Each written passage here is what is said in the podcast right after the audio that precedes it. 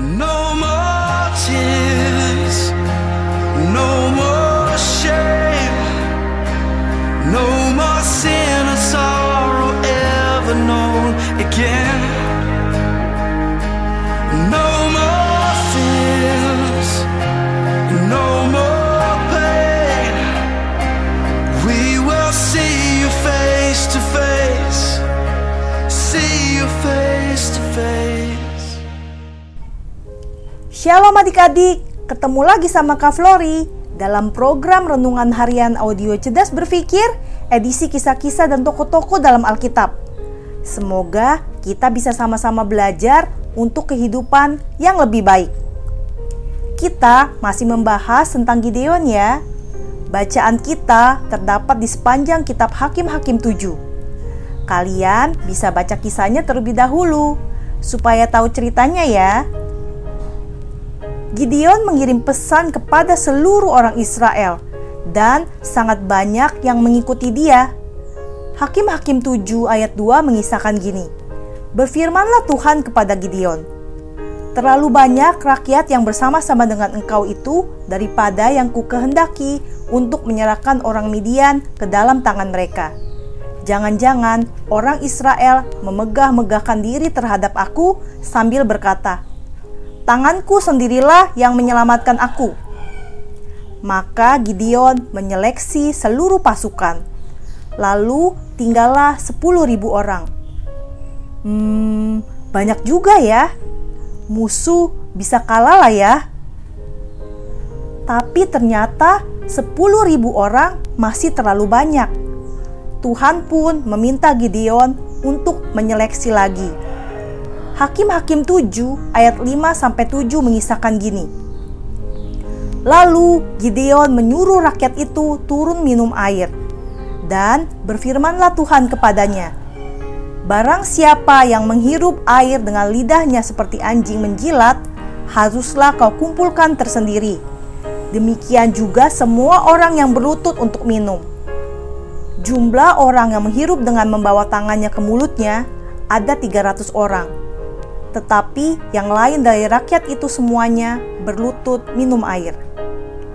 Lalu berfirmanlah Tuhan kepada Gideon, dengan ketiga ratus orang yang menghirup itu akan kuselamatkan kamu.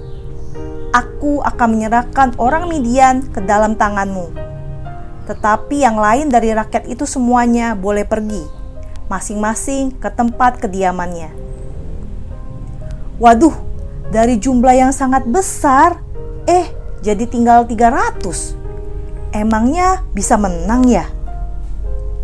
Hmm, Tuhan pun menyertai Gideon.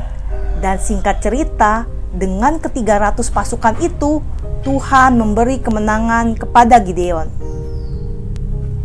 Ternyata kemenangan Gideon tidak ditentukan oleh jumlah pasukan. Makin banyak jumlah pasukannya, makin mudah kemenangannya.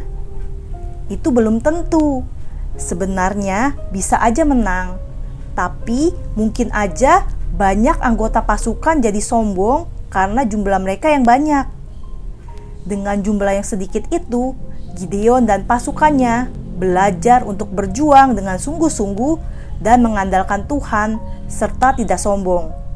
Karena ini adalah bukan soal jumlah, tapi soal perjuangan.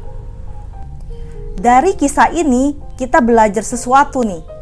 Ternyata untuk bisa unggul, kita nggak harus punya sesuatu yang besar. Dengan hal sederhana sekalipun, kalau kitanya mau berjuang dengan keras, kita bisa loh unggul. Misalnya nih ya, memang sih mengikuti les mata pelajaran sangat mendukung kepintaran kita secara akademik. Tapi kalau kalian dan keluarga nggak punya cukup uang untuk mengikuti les, kalian jangan berkecil hati tetap aja berjuang dan jangan lupa minta penyertaan Tuhan.